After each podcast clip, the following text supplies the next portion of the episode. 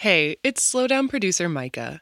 What poems have helped you slow down, have made you stop and reflect? We want you to send us your selections for a series of upcoming episodes. Head to slowdownshow.org slash community to submit, or go to our Instagram at slowdownshow to find out more.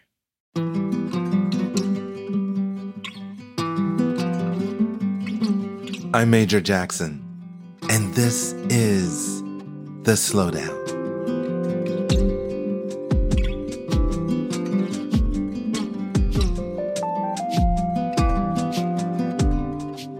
Back in graduate school, back in the day when creative writing workshops felt like gladiator battles, Matthew, McGriff, Michael, Carl, Sarah, and I all met to play pool at the Southtown pub.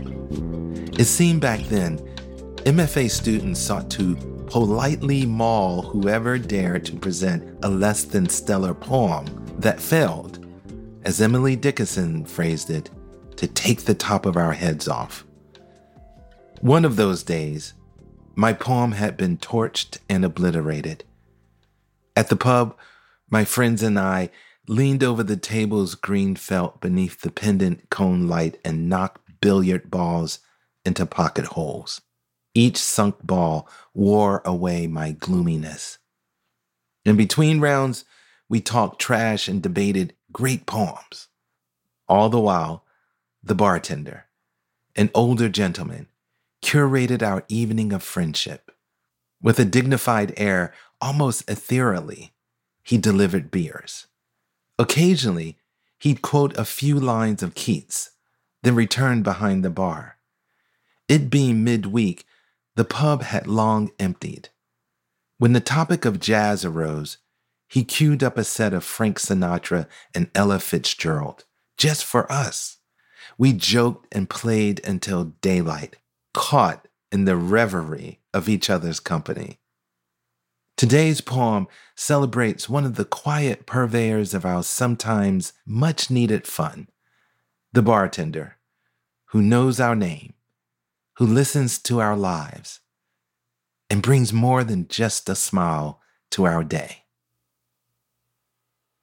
To the Bartender Who Tends to More Than Just the Bar by Annie Marhefka. For Jen. You think no one notices the way you remember everyone's orders? The Corona no lime for the guy with the Zeppelin shirt.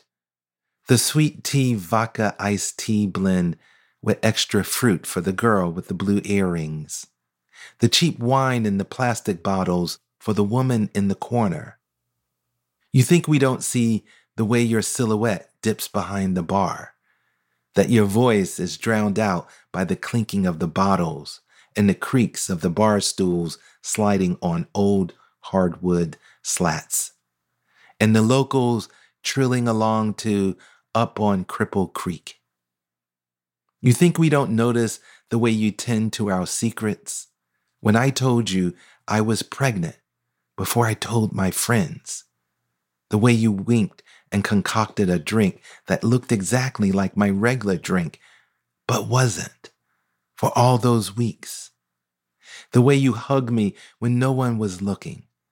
The way you whispered to me that I would be a great mom, as if you had sensed my uncertainty.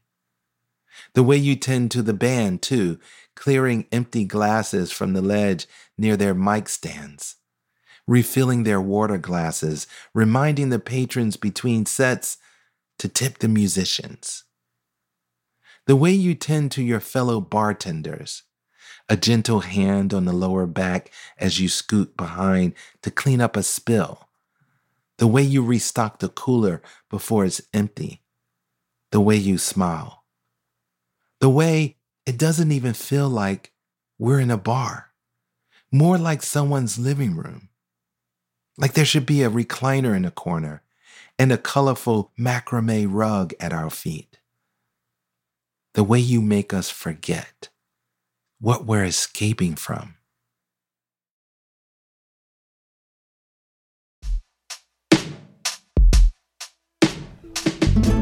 The Slowdown is a production of American Public Media in partnership with the Poetry Foundation.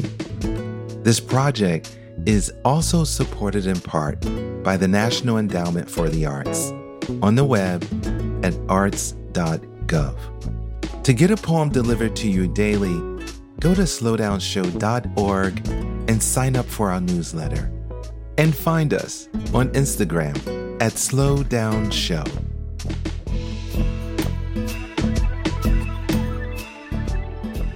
The Slowdown is written by me, Major Jackson. It is produced by Micah Kilbon. Our music is composed by Alexis Cuadrado. Engineering by Josh Savageau. Our associate producer is Maria Wartell.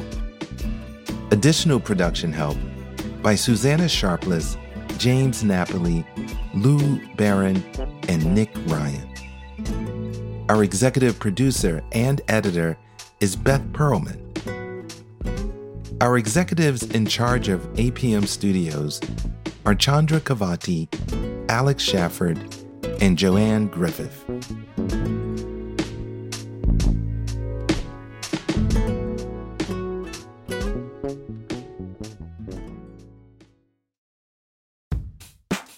We all want to be our best selves, but it can be an expensive journey. From experimenting with alternative medicine, I was working with a natural, holistic nutritionist and never really thought about the cost. to splurging on fast fashion. I was spending like all my tips. I was definitely spending like $200 a week.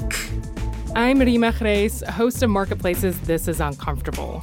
This season, we explore the cost of self care and the real motivations behind our spending choices. Listen to This Is Uncomfortable wherever you get your podcasts.